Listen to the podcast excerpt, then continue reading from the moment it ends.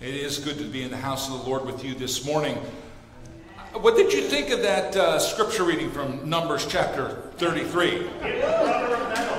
Wow! Wow. So, okay, what, what I have to tell you is I got to tell you this. I called on two of our best readers to see if they'd be willing to read it. And both of them bailed out. Okay? So, so Jordan, who's always willing to do anything that is uh, uh, fearsome, uh, he took it on. And so, well done, well done, well done. It is the word of the Lord. Okay?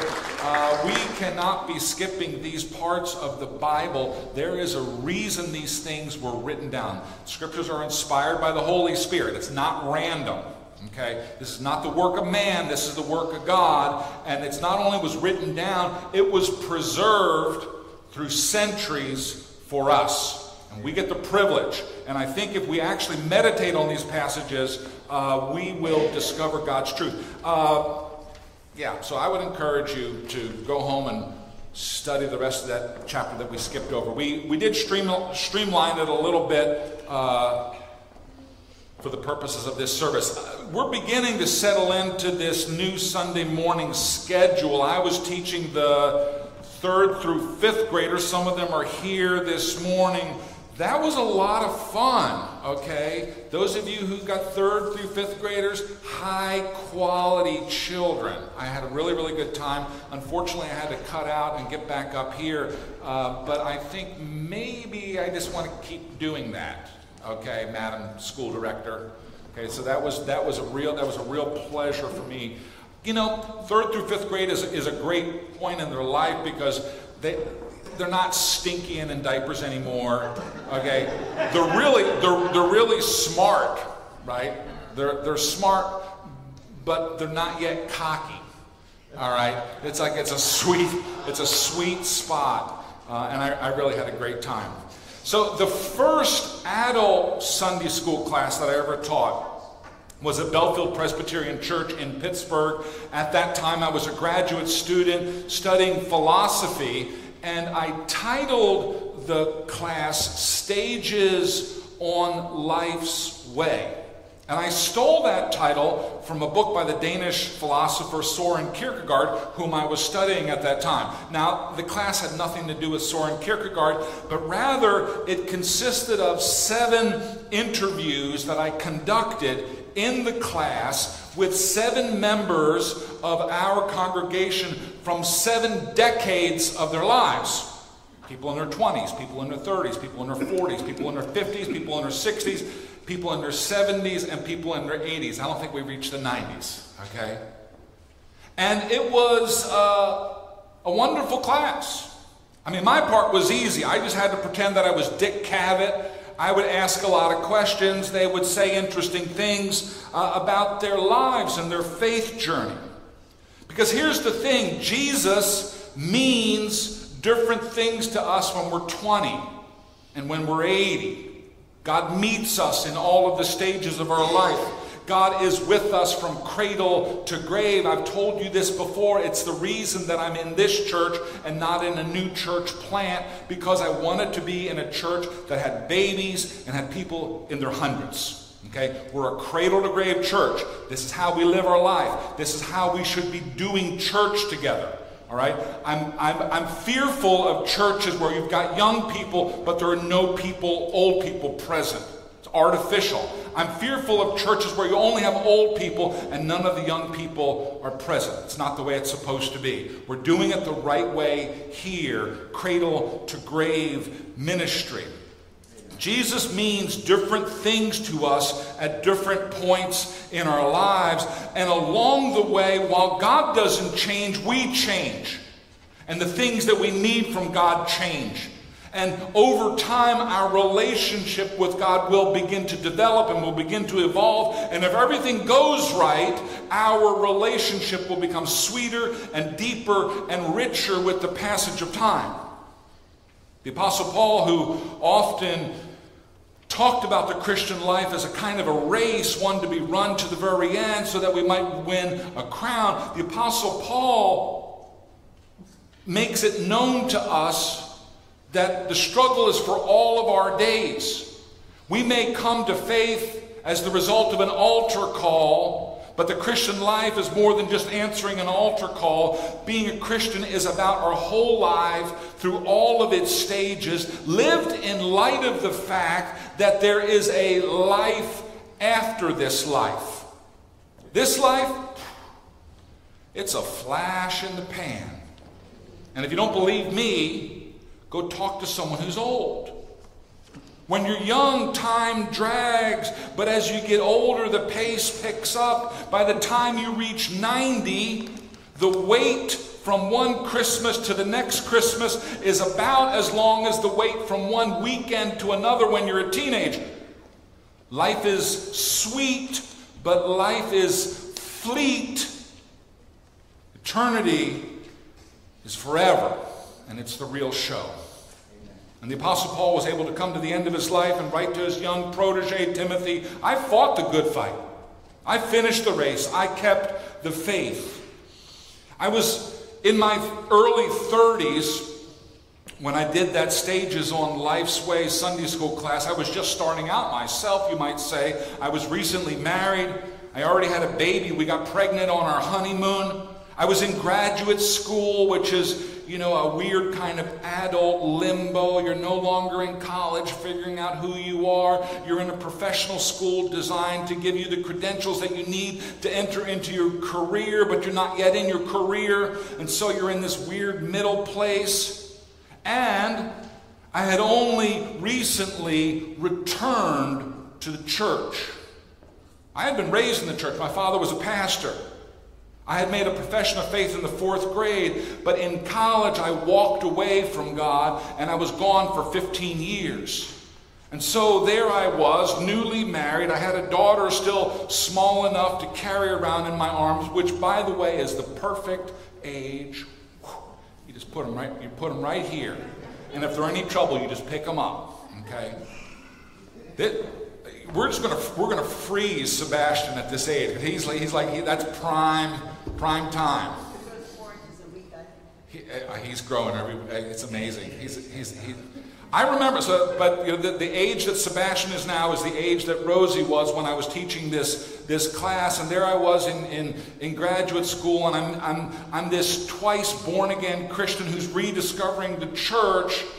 And I was fascinated by the stories that these Christians were telling about their lives and their journey with Jesus as I interviewed them in the Sunday school class. In one of Plato's dialogues, I don't remember which one, Socrates says how much he enjoys talking to older people because older people are like travelers you meet coming the opposite way on the road. They've already been on that road ahead that you're going to be traveling, and they can tell you about what's coming up ahead. If you're 20 and single and in college, you have no idea what it's like to be 35, married with kids, and working to advance your career. And if you're 35 and doing the soccer mom thing, you have no idea what it's like to be a 70 year old retiree discovering the fun of grandkids and volunteering. Each stage is different. We tend to take our own stage too seriously and not care about the other stages, but if we're lucky, We'll get to go through all of the stages before we finally come to the final stage of this life, that stage where we lay it down, we lay down that work, we say goodbye to the ones that we love, and we close our eyes and we rest in God. And then we open them up. and we're with Him forever. Amen. There is a life after this life. And Jesus told us to lay up treasures in the life that's after this life by how we live the life here before eternal life. This life that we are having now is transient, it goes really fast. But we need to live every moment of this life in light of eternity. And when we live life in the light of eternity, we give this life a dignity and a weight and a beauty that it would not have otherwise. It's funny because it might seem like the weight of eternity would knock the wind out of this ephemeral life. But just the opposite is true. I was at Presbytery a week ago with Bruno, and somebody said, I can't remember who said it, but somebody said, you know, as a pastor, you cannot rush. What they meant was that you have to spend time with people if you're going to be their pastor. Important conversations take time. You cannot speed them up. You can't be thinking about that other thing that you need to do and should be running off to do because your work as a pastor is to take time with people, time with that person, and that time is important. I think the weight of eternity rather than knocking the wind out of this passing life, actually breathes life into it. When we slow down and take time to be with God, take time to reflect upon those things which are eternal, things that we normally do when we're with our Christian brothers and sisters, when we slow down, we begin to orient ourselves toward eternity. And then we begin living this life in a way that actually counts. Numbers 33. Thank you, Brother Jordan. It's a list of 42 camping spots on the journey from Egypt to the Promised Land. And this passage, this list of 42 place names, might seem strange and boring to some people told you before that it does not appear in the lectionary reading. So any, if, you're, if you go to a lectionary church, you would, you would miss this passage. Some people think it's boring, but to me it makes perfect sense. I am by nature a historian and an archivist. I love to keep track of the past and to keep it all lined up in order. If you come to my office, and by the way, all of you are invited to stop by my office anytime. I'm there basically 9 to 5, Monday through Friday. You're allowed to stop by. If you come to my office, you'll see that it's a complete wreck. There's papers and books piled up everywhere. I got paintings on the floor. It's a mess. But the books in my office and every wall in my office has bookshelves on it. The books in my office are actually perfectly arranged according to the date when I read them. Okay? On the last page of any book in my office, uh, you will find my initials written and the date when I finished the book, and then all of the books are put in order. Um, and you can see my entire reading history from about the eighth grade on. Okay? So, and don't make fun of You can come in and look at what I was reading in the eighth grade, but you know, I don't read that stuff anymore. All right. In my attic, by the way, and also in Grandma Jones' attic. I got two attics. Okay, in, in both of those attics, I got boxes and boxes of files. Lots of files. I have files arranged by years of all of the letters I have ever received. And I have copies of every letter and every postcard I've ever sent. The old ones are carbon copies. Some of you are old enough to remember carbon copies. The newer ones are uh, photocopies. And there they are. They're, they're lined up by date. I also have uh, files that are dedicated to any trip that I've taken, any substantial trip that I've taken. And in the file goes all these different pieces of paper that I picked up along the way, uh, receipts from the restaurants that I stopped in, and postcards and flyers and, and road maps. This is the road map for my most recent trip. I went to a town that uh, I went to Speculator, New York. Let's see, where is it? And so on, on the map, I mark as I'm going along where I am, and I mark where we stopped for lunch. This is where this is where we spent the night. And then when I'm done, I stick it in a file, and one day my biographer will be able to recreate what I was doing with my Got to plan ahead, Don, right? Okay? You just, you, you know, nothing a biographer hates worse than not enough material to work with. This book the book of Numbers makes sense to me because it's a record of the journey of these people for 40 years. And in Numbers 33, Moses specifically writes down a list of all of the places they stopped along this journey. There are 42 of them. 42 stops mentioned in this litany that Jordan read for us this morning 42 place names. Most of those place names, we have no idea where they are. I mean, of course, this journey happened through a wilderness. It's a wasteland. There are no cities there, there are no permanent human dwellings. But these 42 place names were remembered by Moses, who recorded all of the stops. And I would like to suggest that the stops along the way fall into three categories. Number one, the good. Number two, the bad. And number three, the boring. The boring. Not the ugly, the, the, the, boring. The good, the bad, and the boring. Some of the places mentioned are forever associated with times when God did something really amazing for the Israelites. Places associated with God's faithfulness toward his people. These are the good places. Other places in this list are forever associated with the times that the Israelites were complete jerks, rebellious, complaining, disobedient, ungrateful. Places associated with the Israelites' unfaithfulness toward God. Those are the bad places. And then there's a whole bunch of places, and it turns out it's actually the majority of this list, where apparently nothing terribly good or terribly bad happened. It was boring the good, bad, and the boring. And I think that what is true of Israel crossing the wilderness is probably true of our lives. So let's talk about the good. Don't raise your hand because I don't want to embarrass anybody. But hit the yes button in your mind if you have had some really good times with God.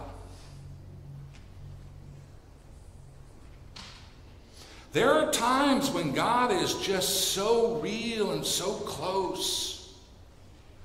There are times when God, like, shows up in this big way in our lives. There are times when God opens our eyes to see things that we have never seen before.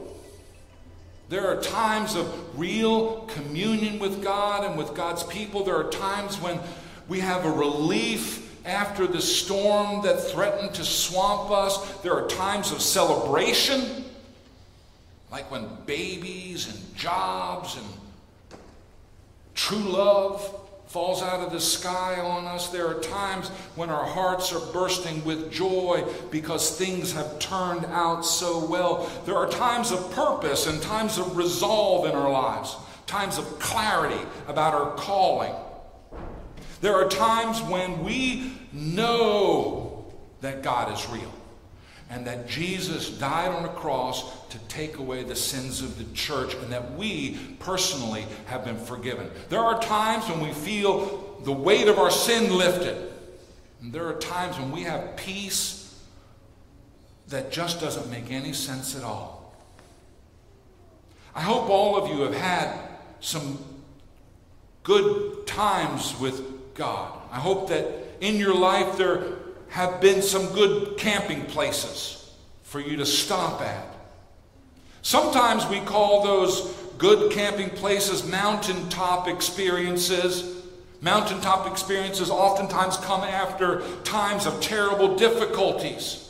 When the Israelites are being chased by the Egyptian army and are backed up against the Red Sea, things are so bad that it looks like going back into slavery might be a good solution for them. But then God opens up the sea and He lets them pass through to safety. And then God closes the sea over top of the army, utterly destroying the enemies of God's people. Yes, God's people have enemies, and God will destroy them. You remember what the people did when they showed up the far side of the Red Sea. They began to sing. They had a song, it was a new song. Miriam's song, Moses' song, I will sing unto the Lord, for he has triumphed gloriously, the horse and the rider thrown into the sea. It was sweet. It was an amazing experience. It was a near death experience. And then it became a complete deliverance.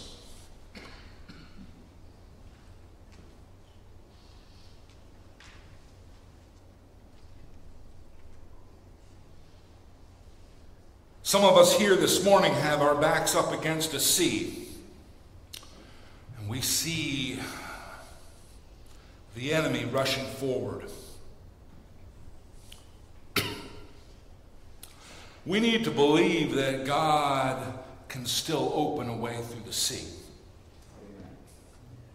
I don't know what it is that makes us think that God is no longer in the miracle business. I don't know what makes us think that God does not care about us at least as much as the children of Israel. Sometimes we just don't ask God for the miracle that we need, and I think we need to get accustomed to doing it. We need to get accustomed to asking God for the big stuff that we need. Now, I've also encouraged you to pray for small stuff. I think it is absolutely appropriate to pray for a parking space when you're trying to go downtown. It's fine. Okay, God is not too busy to deal with that. But I think sometimes we want to take the big stuff back into our hand. We need to ask for some really big stuff. Okay? Brother Rich was up here before us telling us that we're $28,000 in the hole. I think it's roughly 10% that our giving is off this year. Okay? It adds up. It takes a lot to run a church and to keep the lights on and keep the roof patched. Uh, have we asked God to fill the hole? I don't know that we have. Maybe we will later in the service. God will provide.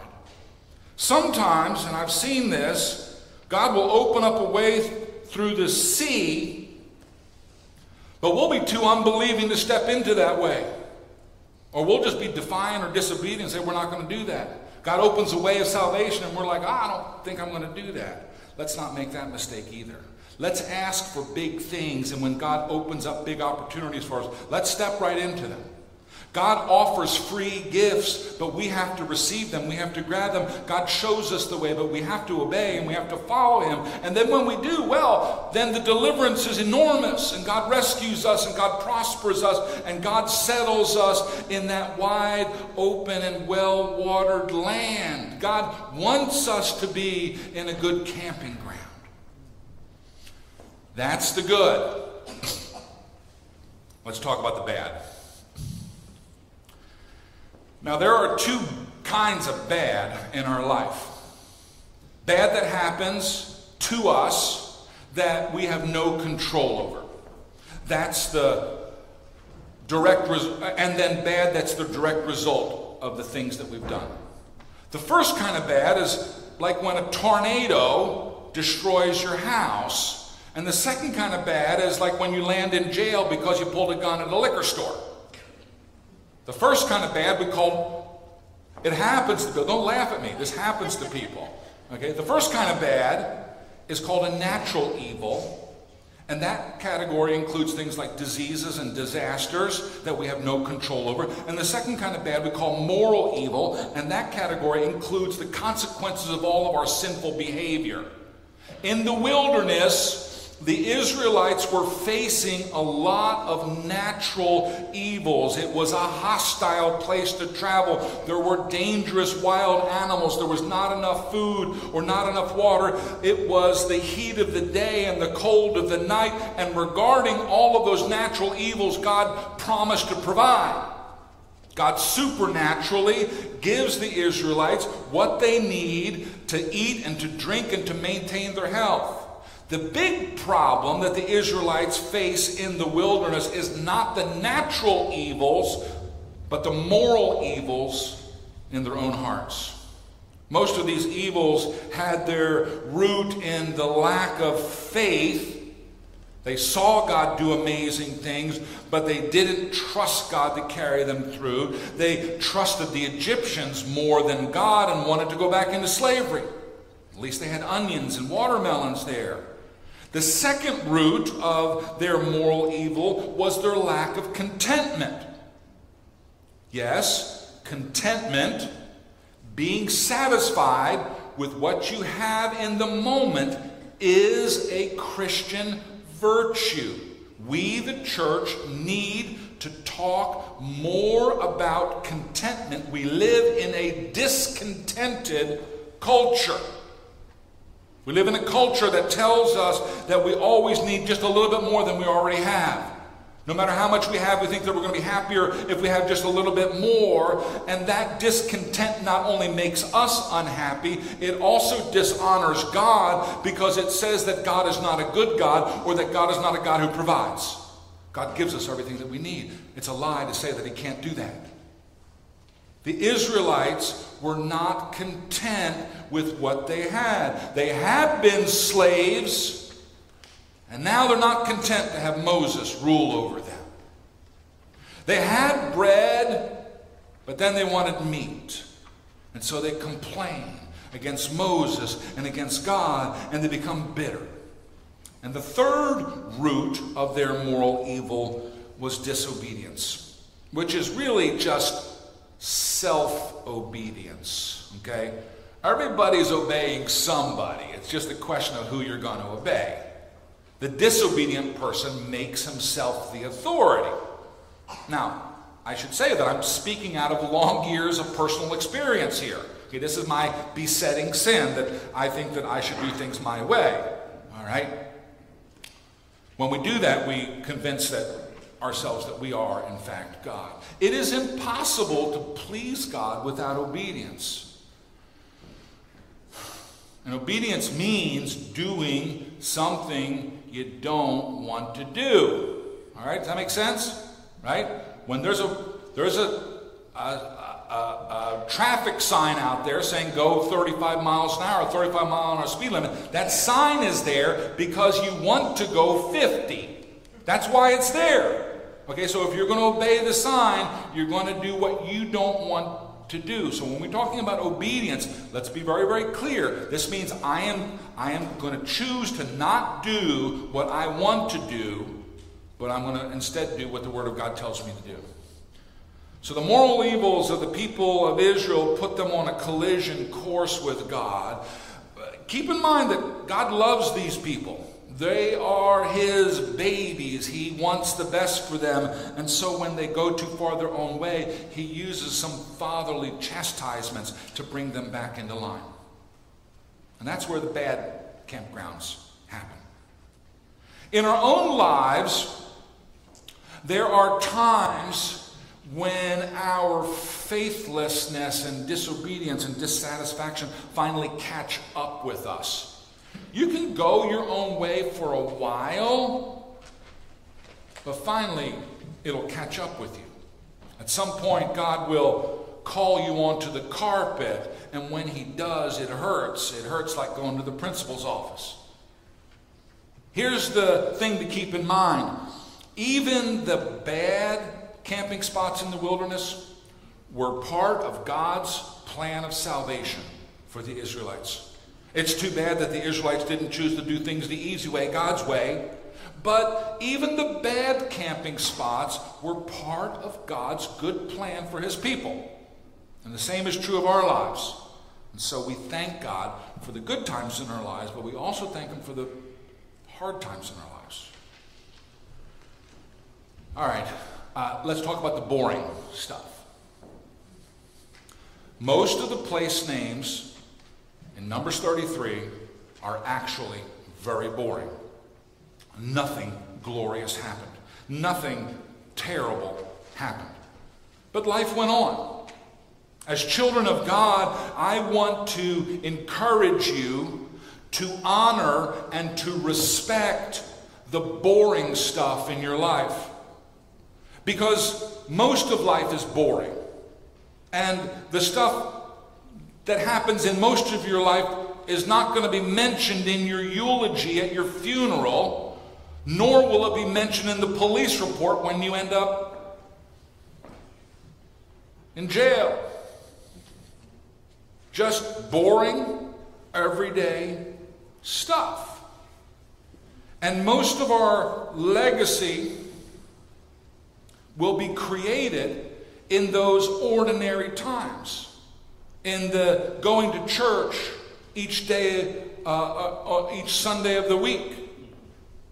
We need to make the church part of our daily rhythm. We need to be bringing our children to church with us every week.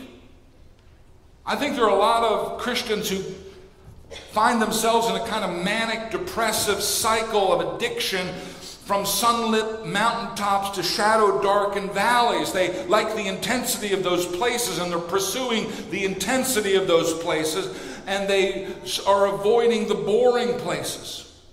I think Jesus tells us to take up our cross daily and to just keep doing this thing day in and day out. Much of the law of Moses is about how we daily and weekly order our lives according to God's will and to God's way. These daily steps with God will lead us in the paths of righteousness, and they will lead us in that narrow way that brings us to eternal life. Let us pray. Father God, we love you and we adore you, and we thank you for preserving those people there in the wilderness. And we ask that you would keep us looking forward to that day when we will see you face to face. This we pray in Jesus' name. Amen.